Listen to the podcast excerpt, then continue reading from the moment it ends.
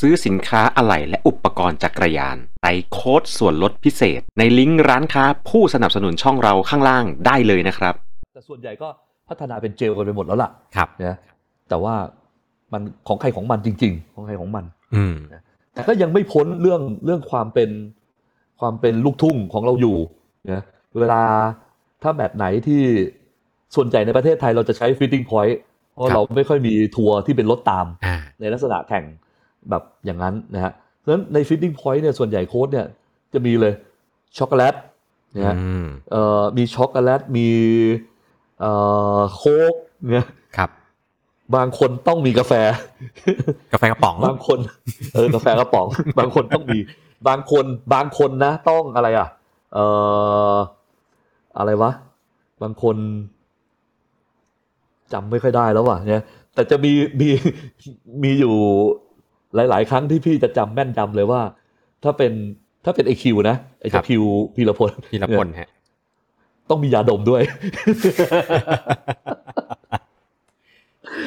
เพราะฉะนั้นคือไอ้ตัวรับน้ำเนี่ย พอมันรับกระเป๋าไปปุ๊บเนี่ยหรือรับอะไรไปปุ๊บมันรู้เลยว่าเนี่ยของใครของใครของใครต้องไปให้ใคร อ่า หยิบมาได้รู้เลย หยิบมารู้เลยว่าเนี่ยของใครนะฮะประมาณนั้นก็เป็นเรื่องเล่ากันสนุกสนุกๆนะฮะแต่ใช้ได้ผลนะ ใช้ได้ผล แล้วแล้วถ้าเดี๋ยวนี้ฮะ เดี๋ยวนี้ส่วนตัวพี่อีทกินอะไรบ้างครับ โอ้โห เลิกคุยแล้วไอ้เรื่องกินนะกินทุกอย่าง คือเราเราเราไม่ได้ไปยืนอยู่ในจุดที่เป็นนักกีฬาแบบอย่างนั้นแล้ว แล้วก็กินเพื่อความสุขเราก็ด้วยแล้ว มันกินเพื่อความสุขแล้วทุกวันเนี้ยนะฮะแล้วก็ใครอย่ามาบอกให้ลดด้วย เพราะว่าหมดไปเยอะมากนะครับจริงๆไม่ถูกต้องนะ ผมก็เล่าสนุกสนุกๆนั่นแหละแล้วแล้วมีอะไรไหมครับ ถ้าสมมุติเวลาพี่อีทจะต้องไป ต้องไปปั่นแบบงานที่แบบอาจจะมีความจริงจังมากกว่าปกติหน่อยหนึ่งแล้วพี่อีทจะต้องแบบเหมือนมีทริคเกี่ยวกับของกินของตัวเองอะไรเงี้ยครับโอ้ส่วนใหญ่ก็ตอนเช้าก็ขนมปังนั่นแหละนะฮะอืมขนมปังเอ่ออย่าไปกินพวกอะไรอะ พวกไขมันเยอะๆอะครับพวกขนมปังทาเนยผมยังไม่เอาเลยเนยก็ไม่เอา อืม อะไรอีกอะเอ่อนมก็ไม่กินครับนะก็จะเป็นแบบขนมปังกับพวกเออเบคอนบ้างอะไรบ้างเล็ก ๆ น้อยๆอะไรอย่างเงี้ยนะครับ เบคอนก็มัน บางทีก็ขนมปังทาแยมเนี่ยแหละแล้วก็เอ่อไส้กรอกสักสองสามชิ้นอะไรแค่นี้ก็อยู่ละนะฮะอืมในระหว่างทางเนี่ย เราไปขี่ทริปขี่อะไรเนี่ยมันมันมันเรียกว่าน้ำกับเกลือแร่มันเพียงพออะครับนะมันเพียงพอเนี่ยยังไงก็ไม่เหมือนคนแข่งแล้วคนไปขี่ทริปจอดซื้อโอเลี้ยงตรงไหนก็ได้ใช่ใช่อ่าเออ อันนี้พูดถึงอาหารผมเล่าเล่าเรื่องนี้ดีกว่า ผมเคยไปงานที่อิตาลี งานแกรนฟอนโดนะครับที่โรมรู้สึกครับงานนั้นน่ะพวกเจ้าพวกเจ้าเจเล่พวกนี้ไปด้วยแหละนะครับ ก็แต่ไอ้พวกเนี้ยไม่ได้เห็น เพราะพวกนี้ไม่ยอมหยุด feed station ผมไม่หยุดครับผมเลยได้เจอว่าแบบโอ้โห feed station ที่ผมบอกได้เลยว่าดีที่สุดในโลกเลยนะ จอดในโอ้ feed ปุ๊บนะครับพี่อีททางเข้าปุ๊บน้ำแล้วก็มีเกลือแร่ทั้งเป็นเป็นซอง เป็นน้ำเป็นนู่นนี่นั่นวาง มีผลไม้วางวางแบบถ้าเป็นส้มอะ เป็นส้มส้มแบบส้มเมืองนอกนะครับ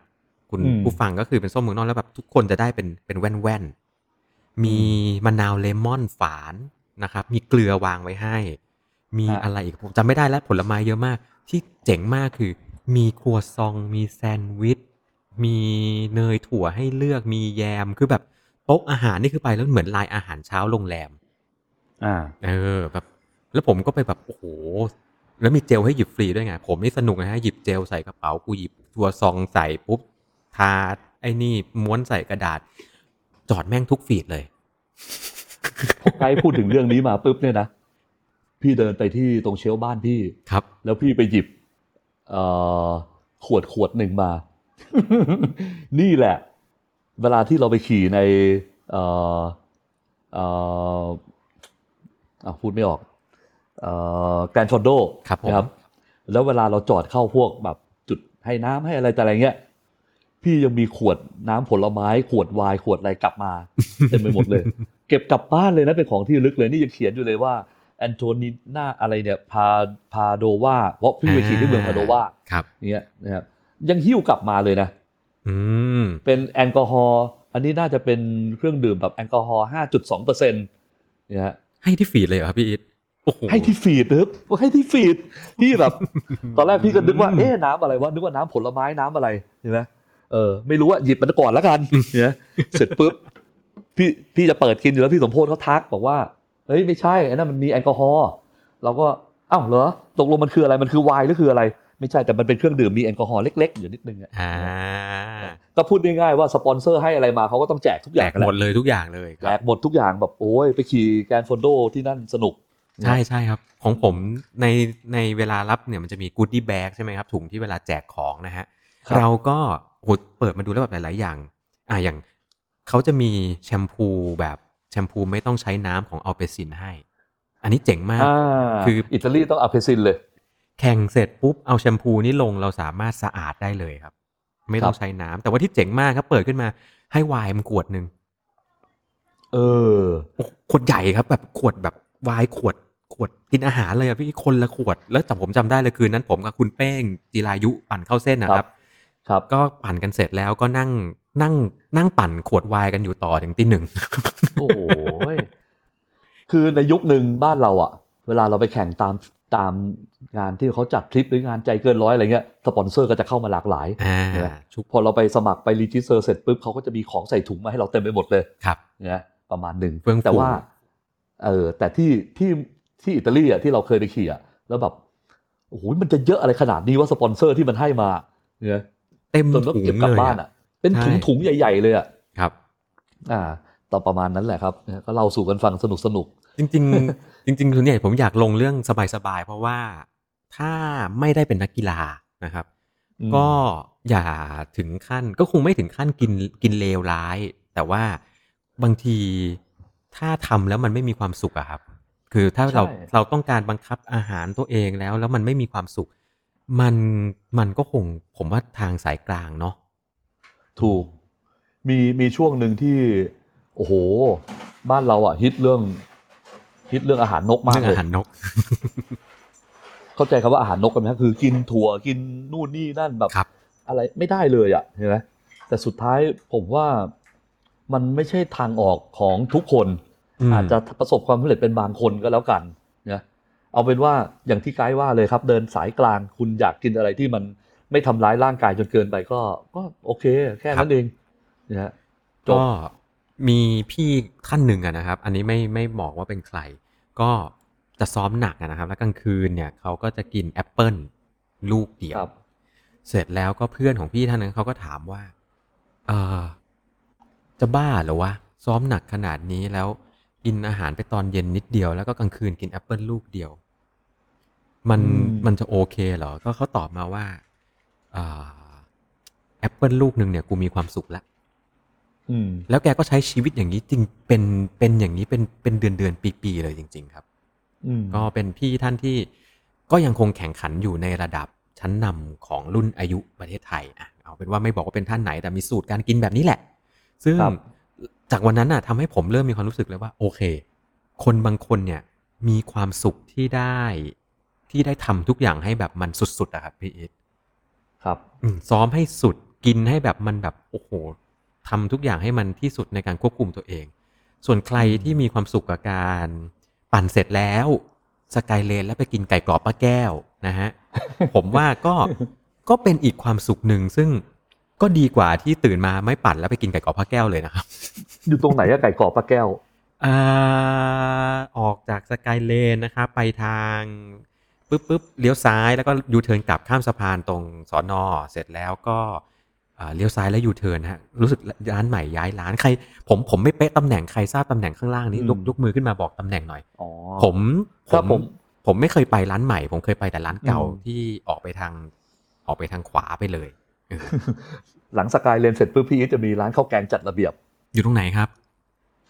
จริง ๆ เลยอะแกไม่ได้ชื่อร้านนี้หรอกผมว่าหลายคนเคยไปกินครับ แต่ผมเป็นคนตั้งชื่อให้แกเองว่าร้านข้าวแกงจัดระเบียบ ก็คือนึกถึงร้าน Hero Bike ออกไหมอ๋อ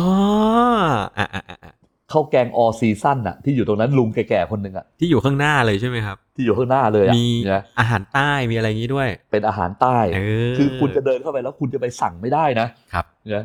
คุณต้องรอจนกว่า พนักงานของเขาจะว่าง คุณจะกินอะไรเขาจะจดนะพอจดเสร็จปุ๊บก็ไม่ได้แปลว่าคุณจะมีสิทธิ์มานั่งรอคุณไปรอที่ไหนก็ไปรอ ยังไม่ถึงเวลาตักให้คุณครับนะนานมากนะแบบคือเป็นข้าวแกงที่นานมากอะนะประมาณหนึ่งเราจะเคยชินกับการที่เดินไปเจอข้าวแกงถึงคิวเราก็อะเอานี้เอานี้เอานี้นะจบอ่าแค่นั้นก็ยกไปกินครับอันนี้ไม่ได้นะไม่ได้ แล้วก็ถึงเวลาคุณจะจ่ายตังค์คุณก็ต้องเดินไป จ่ายตังค์ตรงเคาน์เตอร์กับคุณลุงนะคุณลุงก็จะมีผมผมชอบไปนั่งกินกับพี่สมโพธแล้วผมจะบอกว่านี่แหละร้านข้าวแกงจัดระเบียบอะพอบอกร้านข้าวแกงจัดระเบียบทุกคนรู้เลยไปเจอกันที่นี่หมดครับ เป็นร้านที่ค่อนข้างอินดี้ฮะเพราะว่าสั่งข้าวอยากกินข้าวกับแกงเหลือง จะได้แกงเหลืองทั้งถ้วยฮะเขาไม่ยอมเอาแกงเหลืองราดข้าวให้ครับ ถูกถูกถูกผมต้องกินแกงเหลืองทั้งถ้วยเพราะแค่ผมอยากกินข้าวกับแกงเหลืองครับ อะก็ราดแล้วมันไม่อร่อยไงจะบอกต้องตักกิน ก็เออจริง ๆ เนี่ย ผมตั้งใจเลยนะว่าเนี่ยผมวันนี้นะผมจะคุยเรื่องอาหารแบบวิชาการการกินเสร็จ ผมจะลงท้ายนี่เลยคือ ปั่นเสร็จแล้วอะกินอะไรกันบ้างไอ้ที่ไม่ใช่แบบสาระน่ะไอ้ที่เป็นแบบของอร่อยอะคเพรับราะเพราะว่าผมผมเคยทำเรื่องนี้ครับพี่อีทเวลาครับเราไปงานที่ไหนสมมติสมัยก่อนมีปั่นเมืองเหนือใช่ไหมครับฮะ เราเราต้องอยากรู้สิว่าไปสุพรรณปั่นเมืองเหนือเสร็จแล้วต้องไปกินร้านไหนอะเออ เออ มันเราคนธรรมดาอย่างเราคงไม่ใช่ว่าปั่นสุพรรณเสร็จปุ๊บมาเขย่ารีคอเวอรี่ดริงนั่งกิน แล้วก็ไปนั่งแช่น้ำแข็งนวดขาแล้วกลับกรุงเทพเลยถูกไหมครับเออมันมันไม่ใช่งานแข่งขันอะไรแบบนั้นไงอ่าหรือว่าใครจะขึ้นไปเชียงรายอะไรนะจะมีงานอะไรนะของเชียงรายเขาสิงห์อะไรสักอย่าง อ่ารถเชียงรายอะไรอย่างเงี้ยครับ ต้องไปกินอะไรที่ไหน เออ ผมว่าหัวข้อแบบเนี้ย เอาไว้อืมเวลามันกลับมามีงานกลับมาจัดได้นะ ผมจะมาตั้ง Clubhouse แล้วผมจะมาคุยกันเป็นงานๆเลย อินทนนท์โอ้เยอะเลยแหละเออเสร็จแล้วผมว่าทุกิกนคนอะไรกันดี ทุกคนมีร้านอะไรที่เป็นเอกลักษณ์ของตัวเองเต็มไปหมดอะครับเนี่ยอืม ประมาณนั้นครับผม ถ้าใครไป fitting ร้านพี่อีทเสร็จแล้วต้องไปกินอะไรดีครับโอ้ยร้านแถวบ้านพี่ไม่มีอะไรกินเลย แยกประเวศไม่มีอะไรเลยนะทุกวันตอนเช้า บ้านพี่อยู่ตรงแยกประเวศครับ พี่จะออกไปหาข้าวเช้ากินนี่คือ แหล่งคือซอยพัฒนาการห้าสามนะโอ้โหมาถึงนั่นเลย คือจากบ้านพี่ไปอะประมาณห้ากิโลอะครับนะเร็วน่าใกล้ที่สุดละ คือแถวบ้านพี่ไม่ได้มีแหล่งร้านอาหารอะไรเยอะแยะมากมายเนี่ยพัฒนาการแยห้ากประสาเวศมคือนี่คือไอ้แยกซอประเวศยคือปลายสุดนะแยกประเวศคือปลายสุดของถนนอ่อนนุชอ่าพอข้ามสะพานเป็นหัวถนนลาดกระบังเป็นร้านกระบังแล้ว เออมันไม่ค่อยมีอะไรมากมาย แต่ว่า ร้านขายข้าวแกงร้านก๋วยเตี๋ยวอร่อย พัฒนาการซอยห้าสามที่เป็นที่ตรงข้ามตรงข้ามกับไอ้ร้านสปอร์ตฟอร์ไลท์อะ อ่า ก็ซอยนี้ก็จะมีอ่าเวนิสวันนิสมีโอ้โหมีก๋วยเตี๋ยวเรือโปรตีนอร่อยเข้าครับเต็มไปหมดนะอืมร้านก๋วยเตี๋ยวเนื้อเอ่ออะไรนะ เกรดโอชาเกรดที่โค้ชโอชาทำชอบไปกินอะครับอ่าเมื่อก่อนนี้เนี่ยไอ้ร้านก๋วยเตี๋ยวเนื้อร้านเกรดโอชาเนี่ย พี่จะเจอกับไอ้ไอ้ไอ้ไอ้ Vincent อ่าจ้ะ Vincent Ang Vincent Ang เมื่อก่อนเคยเป็นทีมทีมสิงห์ Infinite ทีมชาติสิงคโปร์อ่านะทีมชาติสิงคโปร์แล้วก็ใช่ครับเข้ามาเข้ามาเป็นทีมสิงห์ Infinite ครับเนี่ยใครๆก็รู้จัก Vincent ร้านก๋วยเตี๋ยวร้านนี้อะเนี่ยเพราะอะไรเปล่าเพราะว่าวินเซนต์ไม่เคยสั่งก๋วยเตี๋ยวทีละสองชามสามชามพอไปถึงปุ๊บทุกคนรู้เลยว่าเตรียมไว้เลยยี่สิบชามอืมวินเซนต์จะเป็นคนที่กินก๋วยเตี๋ยวทีละยี่สิบชาม ร้านนี้ประจำเป็นร้านประจำของเขาครับเนี่ยเขารู้หมดเลย เนี่ย ไอ้มันที่ไม่น่าเชื่อ ตรงซอยนี้ก็จะมีอะไรนะบะหมี่เป็ด อะมีบะหมี่เป็ดนะมีบะหมี่เป็ดมีอะไรโอ้เยอะแยะของกินใช่เต็มไปหมดใช่ใช่ นะเนี่ย ก็จะเป็นซอยข้างร้าน ที่นักปั่นไปข้างกันร้านเยสอะ ปอร์ตครับ ข้างร้านสปอร์ตฟอร์ไลท์ก็จะมีร้านเย็นตาโฟอร่อยอร่อย ที่เป็นนะ ลูกชิ้นปลาเส้นเออ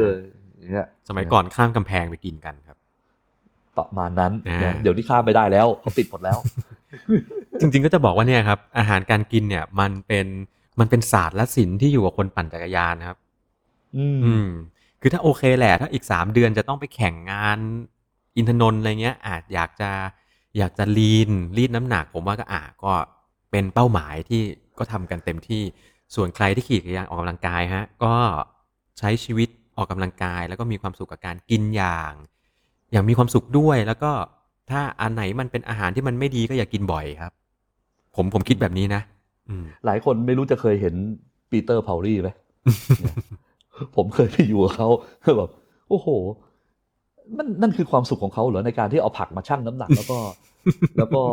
เอ่อวันนี้จะต้องกินผักกี่กรัมครับเนี่ยวันนี้จะต้องกินเอ่อขนมปังได้หนึ่งชิ้นเนี่ยแล้วก็ olive oil กี่กรัมครับ คือจบละแค่นั้นละแล้วก็ตามด้วยน้ำเปล่าเนี่ยนั่นคืออาหารของเขาก็ เขาคงใช้ชีวิตแบบนี้มาตลอด แล้วก็คงมีความสุขและชินกับมันแหละมั้งครับ ใช่เขาชินกับมันเนี่ยชินกับมัน ถ้าใครรักจะชินแบบนั้นก็ก็ทำถ้ามีความสุขแล้วก็ก็มีความสุขก็ทำครับ แต่ถ้าอืมทำแล้วมันทุกข์เนี่ยผมว่ามันก็ไม่ใช่ทางที่ดีเพราะถ้าเกิดเราทำอะไรแล้วมันทุกข์เราก็ไม่อยากทำมันบ่อย ๆ อยู่ดีมั้งครับแต่นักกีฬาบ้านเราที่ทำแบบนี้จริงๆจังๆที่ผมเห็นเนี่ยมีอยู่มีอยู่นะหนึ่งก็คือเห็นเลยบาสทำบาสสองมาตูมทอืมำเนี่ยสามอเล็กทำ อืมอเล็กใช่ใช่ใช่ครับอเล็กอเล็กทำเนี่ยเอ่อเริ่มมีเริ่มมีเด็ก ๆ เริ่มทำแล้วพวกใครอะพวกเอ่อตัวตัวดาวรุ่งเยาวชนเอ่อรุ่นยูยี่สามอะไรพวกเนี้ยพวกอ่าลูกศิษย์บาสอะพวกเอ่อเกมนพชัยอะไรพวกเกเนี้ยมครับนะอืมเด็กๆก็เริ่มมีทำส่วนวันนั้นโค้ชตั้มยังแซวอยู่เลยว่าไอ้น็อตเป็นกินหมูกระทะอย่างเดียวอืมแล้วถ้าเป็นทีมผู้หญิงส่วนใหญ่ก็จะจบลงที่ส้มต เออ ที่เราเห็นก็จะเป็นอย่างนั้นแหละำครับนะน้องๆมาก็ส้มตำทั้งนั้นเลยนะก็เนี่ยแหละครับ ผมว่าเรื่องอาหารการกิน คือถ้าเกิดอย่างในมุมของกลุ่มพวกบาสโชเอะหรืออะไรพวกเนี้ย เอาจริง ๆ ถ้าโดยพฤตินัยเนาะเขาก็คือโปรจักรยานบ้านเรา อืม อืมเขาก็ใช้ชีวิตเป็นเป็นโปร ซึ่งในระหว่างฤดูกาลในระหว่างช่วงที่จะต้องดูแลตัวเองผมว่า ก็เป็นหนึ่งหน้าที่ของการเป็นโปรครับ ถูกต้องครับ ก็เชื่อว่านอกนอกเวลางานออฟซีซั o นเวลาพักผ่อน ก็อาจจะมีด้านมืดบางอย่างที่เราไม่ควรเอามาเล่าให้ฟังดีกว่า โอ้โห คือคือทุกคนก็มีชีวิตแบบพวกเรานี่แหละแล้วมันก็อ่าปกติอะครับเพียงครัแต่ว่าในหน้าที่เขาทำแล้วอะอืมพอถึงเวลาที่เขาจะพักอย่างสมมติว่าเออเรา off season กันละครับชิงแชมป์ประเทศไทยจบแล้วอย่างเงี้ย เราก็จะมีทุกทีมก็จะมีแบบการเลี้ยงฉลองกันอะไรกันอย่างเงี้ยครับคุณก็จะเห็นทุกคนสนุกสนานเนี่ยโอ้โหอันนี้คืออยู่ในความดูแลของของของผู้ใหญ่ในทีมนะครับอย่างเงี้ยอย่างอย่างยกตัวอย่างอย่างทีมฐานอากาศเนี่ยผมพูดได้เลยว่า หลังจากวันที่ off season แข่งชิงแชมป์ประเทศไทยเสร็จจบหมดแล้วเนี่ยนะครับคุณเตรียมมาเลยเบียร์เนี่ยต้องมีเกินสิบลัง เป็น relax อ่า ถูกต้องก็ต้องเนี่ยก็ต้องบอกอย่างแต่นั้นมันก็ไม่ได้ทำให้ถึงขนาดเสียสุขภาพอะไรนะคือไม่ใช่ว่าอีกสองอาทิตย์จะมี Tour of Thailand แล้วมาซัดกันโอ้โหอันอ๋อนั้นไม่ไม่ไม่ไม่อ่าถ้าเป็นอย่างนั้นไม่ได้ครับมันต้องคือ off season แล้วแบบคือมันมันไม่มีอะไรต่อเนื่องละครับเนี่ยอ่าปซึ่งระมาณนั้นซึ่งในโปรต่างประเทศก็เป็นแบบนั้นเวียนเนี่ยเดี๋ยวจบใช่จบเดือนกันยาตุลาปุ๊บ ไปดูได้เลยครับ IG ของพวกนี้แต่ละคนภายในเวลาแค่ไม่ถึง 2 เดือนครับ อ้วนขึ้นทุกคนฮะใช่ใช่ใช่เขากินแบบ โอ้โหเต็มที่เลยอะ ชีวิตนี้เนี่ย10เดือน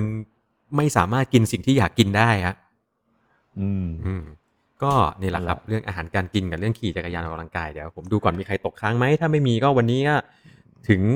วาระโอกาสอะอุ้ยมีตกค้างอยู่หนึ่งท่านพี่เอครับอะเชิญเชิญมาด้วยเชิญมายกขึ้นมา คุณอ๋อคุณปราโมทครับ ต้องขออภัยที่เพิ่งเห็นนะฮะเสียงมันไม่ได้เตือนเข้ามา สวัสดีครับ สวัสดีครับ คุณปราโมทใช่ไหมคุณพีสิริฮะขึ้นมาแล้วนะอยู่ข้างล่าง สวัสดีครับ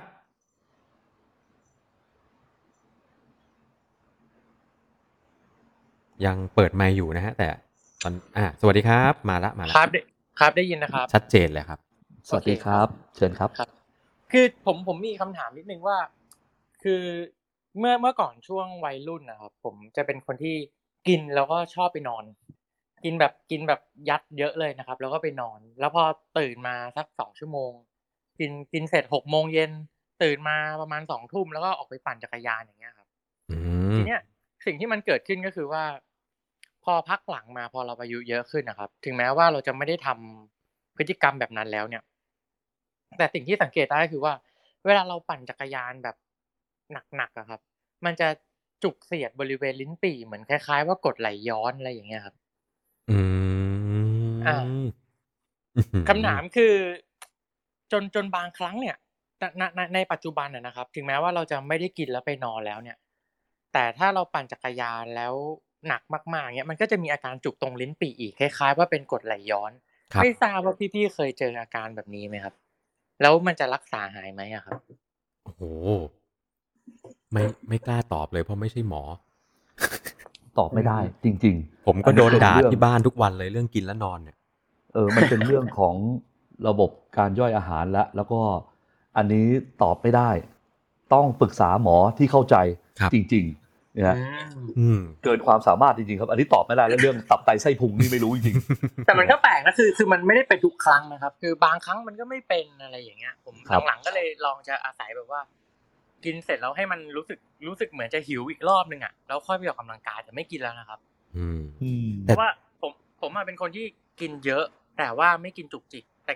คือแบบข้าวผมกินสามารถกินได้แบบครึ่งหม้อเลยอะไรเงี้ยครับอืมโอ้โหกินเยอะกินเยอะ แต่ว่าน้ำหนักครับก็ไม่เยอะผมสูงร้อยเจ็ดสิบหนักหกสิบเองครับโอ้เผาผลาญดีโอ้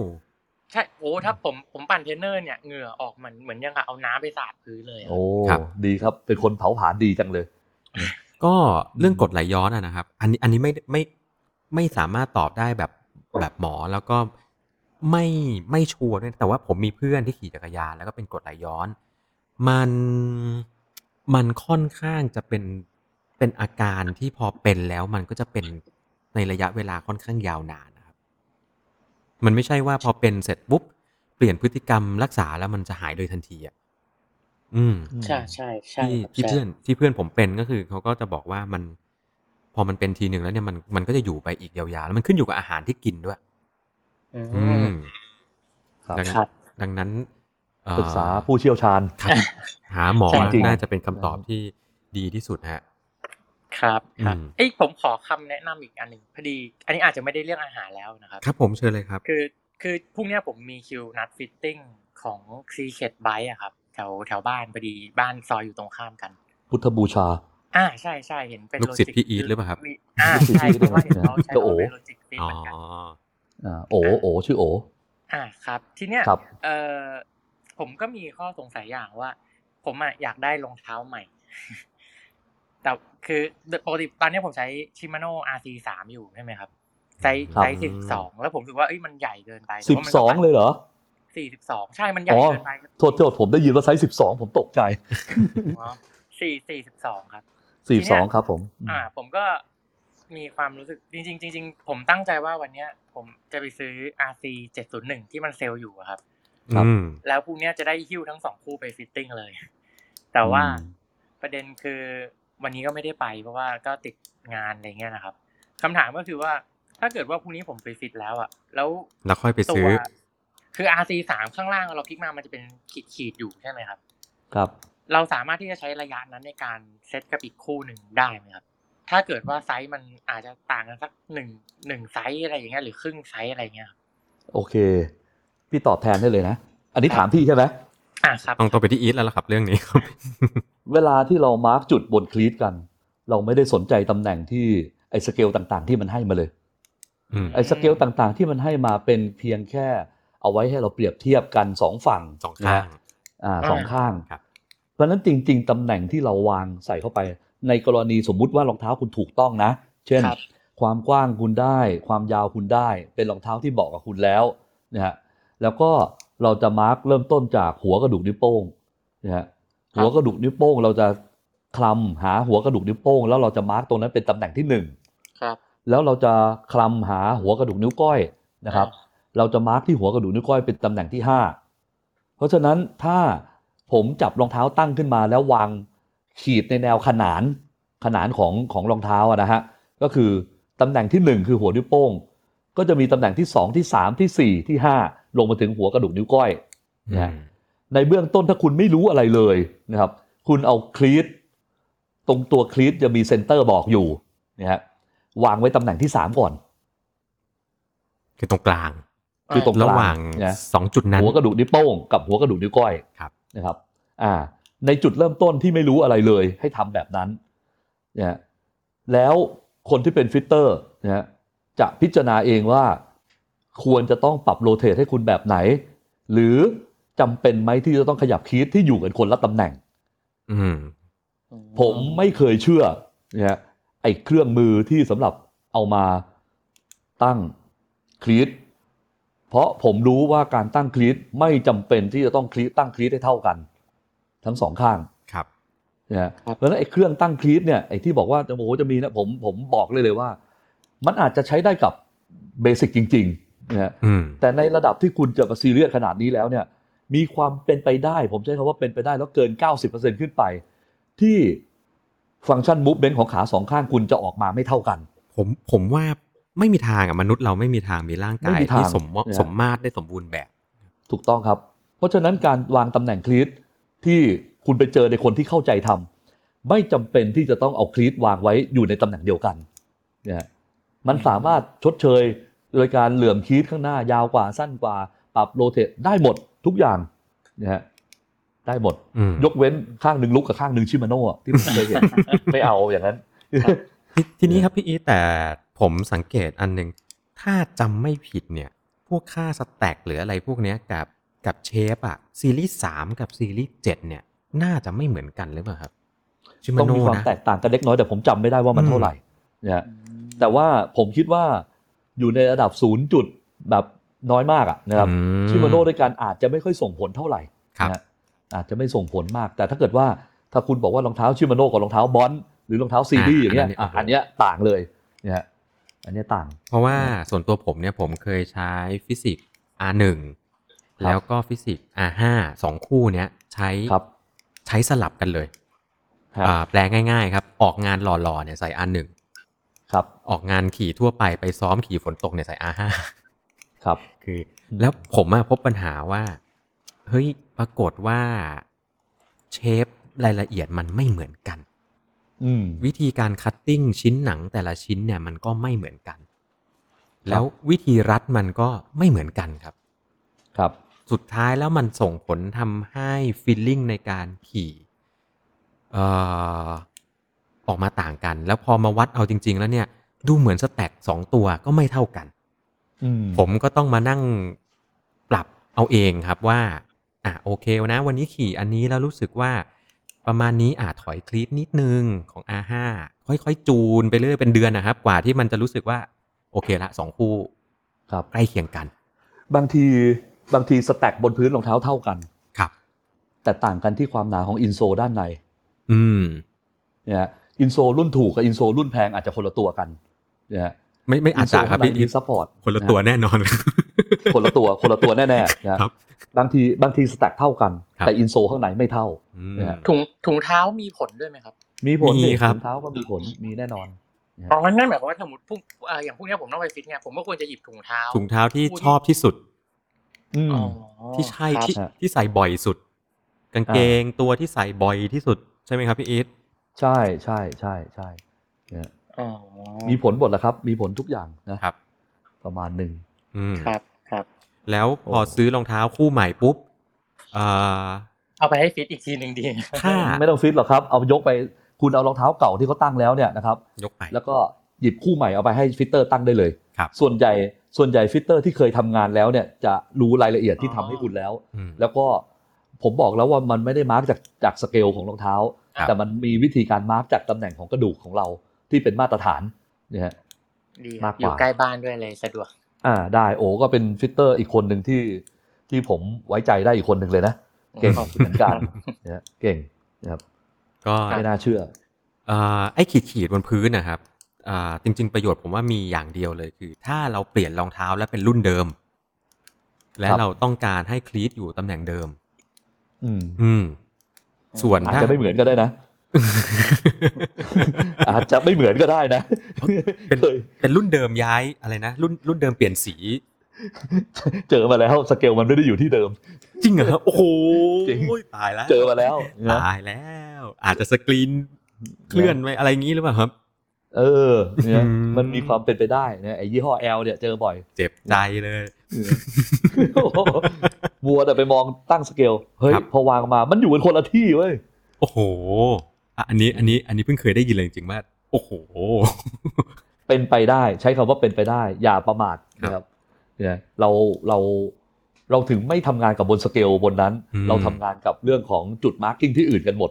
เนี่ยไม่ว่าคุณจะเปลี่ยนกี่ครั้ง marking ก็จะอยู่ที่เดิมเพราะมันคือกระดูกของคุณครับครับผมอืมครับประคมาณนั้นผมประมาณนี้ครับ ขอบคุณมากครับโอ้ครับโอเคผม คุณคุณคุณปราโมทถามนิดนึงฮะ ไหนๆก็ขึ้นมาครับ ผมถามเรื่องกิน ผลิตภัณฑ์ที่ชอบกินที่สุดระหว่างปั่นคืออะไรครับ ระหว่างปั่นนะครับ ใช่ใช่ใช่โอ้ผมผมปั่นสกายเลนสามรอบ ก็มีแต่น้ำเปล่าอะครับ ไม่เคยอืมีอย่างอื่นเลยมสองชั่วโมเพราะว่างประมาณสองชั่วโมงใช่ครับครับใช่แต่สว่ากายถ้าเลนแค่นั้นมันก็พอแล้วล่ะ อืมถ้าแต่ถ้าถ้าหลังปันอะผมแบบติดนิสัยเสียครับ ผมชอบกินเ e ปซี่แม็กอืมแบบแบบขวดสิบแปดสิบเก้าบาทอะผมกิน แล้วหมดแล้วเนี่ยแล้วกินแล้วมันรู้สึกยังไงครับ มันสดชื่น มันฟิน ใช่ครับใช่แต่ผมจะไม่กินเ e ปซี่ธรรมดานะ เพราะผมรู้ว่าอันนั้นมันหวานเกินไปอะผมกินอ๋อพวก Zero พวก Max จนติดไปแล้วอะครับ ผมติดน้ำฝรั่งในโกลเด้นเพสใน Golden b a อ๋อแต่มันหวานนี่ครับน้ำฝรั่ง Golden Place มันหวานแต่ผมติดไง ทีนี้อ๋อผมผมสงสัยอย่างหนึ่ง Pepsi Max เนี่ย หรือว่า Coke Zero หรืออะไรเงี้ย จริง ๆ แล้วอะมันมันไม่มีพลังงานใช่ไหมครับ หรือมันมีก็มันก็น้อยมากอะมันน้อยจนเกินกว่าที่ที่เขาจะนับให้เป็นหนึ่งอะอืม ดังนั้ผนมว่าผมว่าคุณปราโมทเสพคาเฟอีนมากกว่า ใช่ใช่ผมยอมรับเลยว่าอ่ากินกาแฟวันหนึ่งเยอะมากครับอืมอ่า แล้วทำไมไม่กินกาแฟไปเลยหรือว่า ชอบความซ่า โอ้มันชอบชอบความเย็นความซ่าด้วย เพราะว่ากาแฟเย็นผมก็ไม่ชอบกินผมชอบกินกาแฟและอุ่นๆนะครับอ่าอ่ากาแฟร้อน คืออาจจะเรื่องเยอะไม่อันนี้อันนี้ที่ถามจริงๆ เพราะว่าเอ่ออย่างบางคนอะอย่างที่ผมเล่าไปแล้วอะครับเอ่อครับพี่ดวงสวัสดีเงี้ยเขากินเขากินโค้กเขย่าแก๊สทิ้ง เพราะอืมชีวิตที่ต้องการคือต้องการคาเฟอีนกับน้ำตาล อันนี้คือกินเพื่อสารเคมีเลยผมผมเชื่อเลยว่าแกไม่ได้กินด้วยความอร่อยเฮ้ยแต่หลังๆผมไม่นี่นะผมพยายามที่จะปรับโดยการที่ว่าผมเริ่มซื้อโซดามากินแทนแล้วนะครับ เพราะว่าเออเราก็เริ่มสังเกตว่าจริง ๆ แล้วเราแค่ต้องการความซ่าต้องการความซ่า ใช่ครับใช่อืมอือืมมอาจจะไม่ได้ต้องการไม่ต้องการคาเฟอีนก็ได้ ต้องการความซ่าเนี่ยครับแต่ผมก็เห็นนักปั่นต่างชาติหลายคนก็กินไอ้โซดานะ อืม แต่ผมก็ไม่เข้าใจว่ากินเพื่ออะไร แล้วผมก็ยังไม่รู้ว่ามีประโยชน์อะไรด้วย จริง ๆ มันเหมือนแบบมันเป็นแบบเขาเรียกจิตวิทยากับตัวเองหรือเปล่าครับว่าเออเราแค่ต้องการความซ่าอะไรอย่างเงี้ยคต้รัอบงการความสดชื่นอาจจะเป็นไปใช่ได้ใช่เย็นสดชื่น ก็ถ้าครับ สกายเลนนะครับผมไปถามร้านน้ำปั่นก็ยังคงไม่มีใครกินเหมือนผมนะฮะ ผมกินบวยปั่นใส่ปีโป้นะครับ อันนี้ร้านน้ำปั่น ร้านน้ำปั่นมีมีกี่ร้านตรงนั้น มีเดี๋ยวนะมีหนึ่งสองสามป่ะครับใช่ไหมเอาเป็นว่าร้านเก่าแก่ที่สุดร้านน้ำปั่นคือร้านร้านที่สองร้านแรกใช่ไหมร้านไลเบอรี่ป่ะร้านร้านไลบรารีพี่ผู้ชายกับพี่ผู้หญิงครับผมแล้วก็มีลูกช่วยทำเนาะเราเจอแกตั้งแต่เอ่อ ขับรถยนต์ออกมาใช่ขายข้างทางสนามเขียวขายข้างทางยังไม่สนามเขียว ริมครับทางนี่ก่อนเลย ริมทางมอเตอร์เวย์อ่าที่เราขี่กัน เรียบรันเวย์ครับนะเราขี่กันตรงนั้น แกก็จะเอ่อมีรถรถกับรถกระบะรถกระป๋ออะไรแกเนี่ยขับมาขายเราเห็นตั้งแต่ตรงนั้นครับมาเรื่อยๆ จนกระทั่งมาสนามเขียวมาเลยจนกระทั่งเนี่ยเนาะเข้ามาขายเป็นเรื่องเป็นราวอืมแล้วแกอยู่เป็นคู่กับ เป็นคู่กับนักปั่นมายาวนานเหมือนกันนะ ร้านน้ำปั่นอ่าร้านเนี่ย เคยถามแกนะครับว่า คือเริ่มแกก็มาขี่รถพับออกกำลังกายแท่เรียบรันเวย์นี่แหละ อืมอืมแล้วก็อ่าผมจำไม่ได้แล้วว่าแกทำงานอะไร แกทำงานประจำด้วยนะ แล้วตอนหลังเนี่ย พอจักรยานมันบูมมากๆ เนี่ย ถ้าผมจำไม่ผิดเลยนะแกออกจากงานประจำมา เพื่อประกอบธุรกิจน้ำปั่นเป็นอาชีพหลักเลยอ่าอ่าครับ แล้วหลังจากช่วงนั้นสักพักหนึ่งทางสนามเขียวก็เคลียร์พื้นที่แล้วก็ ผมยังรู้สึกอยู่เลยว่าโอ้โหแล้วแกจะไปทำอะไรวะเนี่ยแกออกจากงานมาทำขายน้ำแล้วอะอืมโอ้ตอนนั้นขายดีมากนะ ขายครับดีมาก มีร้านแกร้านเดียว แล้วแกก็เป็นคนพูดจา เพราะอัธยาศัยดีครับเนี่ยลูกค้าติดเยอะอืมก็เป็นอีกหนึ่งร้านนะที่น่าจะเข้าถือว่าถ้าเรานับเฉพาะสกายเลนสีฟ้าก็เป็นร้านตั้งแต่ชุดตั้งต้น แล้วก็ยังอยู่จนถึงทุกวันนี้แล้วก็ภาวนาว่าอย่าให้หายไปนะครับ ครับ อืมอืมก็เอ่ออะนี่แหละ เอาไว้สักวันหนึ่งผมมานั่งทำคอนเทนต์นี่ดีกว่าสกายเลนมีอะไรกินบ้าง ดีครับกำลังจะถามพอดีเลยเออ แล้วแล้วแล้วถ้าถามว่าร้าร้านกาแฟเส้นตรงเทียนทะเลควรจะไปร้านไหนโอ้ดีโหครับโอ้เทียนทะเลเหรอไปผมไม่ไม่บอกไม่ด้วยไม่ผเลยบ้านอยู่แถวนี้นะแต่ว่าผมไม่เคยได้ได้ได้แบบว่ารู้เลยว่าเขากินร้านไหนกัน เคยเคยไปอยู่เส้นเคยไปอยู่ครั้งหนึ่งครับ ขี่ก็คือเส้นน่าจะเป็นเส้นยอดนิยมแหละที่ขี่ลงไปที่สะพานไม้อะครับ แต่ว่าคันนั้นอะเพื่อนพาไปแล้วผมก็ขี่ตามเข้าไปเรื่อยๆ แต่มันเป็น เป็นร้านเล็กๆ ร้านกาแฟแบบเหมือน เหมือนจะตกแต่งแบบแนวคาเฟ่นิดๆอะครับ แต่ว่าสถานที่มันอยู่ในพื้นที่ที่เงียบเหงาเงียบเหงาว้าเหวมากอะ อืม แต่ช็อกโกแลตปั่นอร่อยอะไรอย่างเงี้ย นึกไม่ออกจริงว่าร้านอยู่ไหนฮะ ยาก ไม่รู้เลย ใช่ครับ แต่เทียถ้านเกิดเทียนทะเลผมผมเคยไปปั่นครั้งเดียว ผมมีความรู้สึกว่า ผมอาจจะเป็นคนต่างถิ่น แล้วไปปั่น ผมกลัวรถมาก อืมแต่คนที่นั่นเขาปั่นกันจนชินอะแต่ผมกลัวรถเทียนทะเลเนี่ยเส้นอ๋อแสดงว่าพี่อิทอ่าเส้นนี้ป่ะเส้นหลักเลยใช่ไหมครับที่มีรถเส้นหลักเลยอะเส้นหลักเลยอะผมขี่เส้นเนี้ยขากลับอะผมไม่เหนื่อยเลยเพราะว่ารถมันเยอะมากแล้วผมก็ดาบรถหกล้อมาตลอดทางกันเลยครับ คือไม่ได้ตั้งใจจะดาบนะครับ แต่ว่าความเร็วมันพอดีกันเนี่ยเออรถหกล้อเขาเนื่องจากรถเยอะรถหกล้อเขาก็วิ่งประมาณห้าสิบอะครับอ่าแล้วเราก็ขี่กันมาห้าหกคนแล้วก็แบบ มันก็แซงเขาก็ไม่ได้ ฟรีขาช้ากว่านี้เดี๋ยวก็มีหกล้อคันใหม่มา ก็เอองั้นก็อ่าดับไปเลยแล้วกันยาวๆไปเลยครับดับตลอดเส้นเลยไม่เหนื่อยเลยครับพัดเลทขึ้นร้อยสิบร้อยยี่สิบอะไรเงี้ยครับเออก็เลยไม่ค่อยได้ไปประมาณนั้นอีกใช่อย่างที่พี่อีทบอกเลยว่ารถรถมันเยอะแต่ข้างในอะข้างในขี่สนุกมาก อืมอืมอืมอืมครับ เอาไว้สักวันนะแต่ว่าช่วงนี้มันไปเที่ยวไหนไม่ได้นะครับ เอาไว้ต้องให้แต่ละท่านมาเล่าแล้วว่า แต่ละท่านขี่เส้นไหน มีที่ไหนขี่บ้างอ่าผมจะเล่าให้ฟังก็ได้เดี๋ยวเอาไว้ผมจะมาเล่าบ้านผมอยู่ซอยอารีกลางเมือง แต่ผมมีทางที่ซอกแซกไปออกบางปะอินได้นะฮะไปกลับประมาณสักร้อยยี่สิบครับอ่าจะได้เล่าให้ฟังกันได้ว่า ปั่นเส้นไหนกันบ้าง เพราะว่าเรา เราไม่ค่อยได้พูดถึงเส้นทางการปั่นกันมานานละ เราสนใจกันอยู่แต่ Sky Lane อะไรอย่างนี้เนาะครับอืมอืมอยากให้พี่ไกด์จัดทริปปั่นเส้นเวิร์กพอยต์อะผมยังไม่เคยไปเลยเออพี่บอกว่าไปกินปั่นไปกินกินกาแฟอเมซอนที่ปั๊มปตทอะไรเนี่ยครับเส้นเวิร์กพอยต์แท้ๆ เอาจริงๆ ผมก็ยังไม่เคยปั่นเส้นเวิร์กพอยต์ร้อยเปอร์เซ็นต์ผมเคยแต่ปั่นเองปั่นกันเองอะครับ แล้วก็ไปทับกับเส้นที่เพื่อนก็บอกว่าเออเวิร์กพอยต์ก็ปั่นผ่านเส้นตรงนี้ด้วยนะ อะไรอย่างเงี้ย อืม โดยส่วนตัวนะ ไม่ ไม่ ไม่ได้ไปขี่เส้น เวิร์กพอยต์ ที่เป็น เวิร์กพอยต์ เต็ม ๆ ที่เขานิยมกันมากนะครับ ครับผมต้อง ต้องออกตัว ณ ณ เวลานี้เรื่องทริป เรื่องอะไรนี่ เอาวางไว้ก่อนเลย ไม่ต้องคุยเลยเนี่ยมัน โอ้โห หาความเป็นไปได้นี่ยังยากมากเลย มันยากไกลจริงชีวิตมากครับไกลมากเนี่ย มีแต่ว่าใครคิดว่าจะหาที่ทางขี่ไหนก็ไปขี่ของตัวเอง นี่กำลังคิดว่าเดี๋ยว ถ้ามีเวลาว่างวันสองวันนี้ว่าจะไปขี่ที่เขาใหญ่ แต่ไม่ไม่ได้ไปขึ้นเขาใหญ่นะอืมว่าจะไปขี่รอบๆข้างล่างเนี่ยบ้านพี่บ้านพี่อยู่หมูสีอ๋ออยู่ตรงหลังหลังองค์พระเอ่อหลวงปู่ทวดองค์ใหญ่อะครับอ่าอยู่ด้านหลังเลยนะก็ว่าจะหาวนแถวในหมู่บ้านแถวนั้นเต็มไปหมดเลยวนเข้าไปทางแบบเอ่อเข้าทางลูกลังเข้าอะไรได้เลย เพราะว่าพี่จะเอากาเวลไปขี่อืมประมาณนั้น หาขี่คนเดียวไปเรื่อย เดี๋ยวนี้มันยังสามารถขี่ทะลุวังน้ำเขียวไปลง ได้ได้มีทางชาวบ้านเต็มไปหมด ไปลงกบินทร์นะครับพี่เนี่ยพี่อีทใช่ไหมมันยังมีไปได้ไหมครับ ที่มันจะผมไม่แน่ผมไม่แน่ใจเดี๋ยวต้องขอเช็คก่อนแต่คิดว่าจำได้ว่ามันมีทางไปกบินทร์ที่ไปออก จากบ้านผมเนี่ยมันมีวิ่งไปออกตรงวังน้ำเขียว วังน้ำเขียวเป็นใช่แล้วก็บึงอ่างเก็บน้ำลำพระเพลิง Cup of Loveโอ้ยเส้นทางนี่แบบคือคุณไม่ต้องหาร้านกาแฟกินนะครับแทบจะไม่มีเลยแถวนั้นอะ แต่แต่ก็สนุกอะสนุก เพราะว่ามันจะมีภูเขาอะไรนะตรงนั้นเขาเขาเขาอะไรหวาขึ้นมาจากกระบินนะครับ มีอยู่ลูกหนึ่ง แล้ว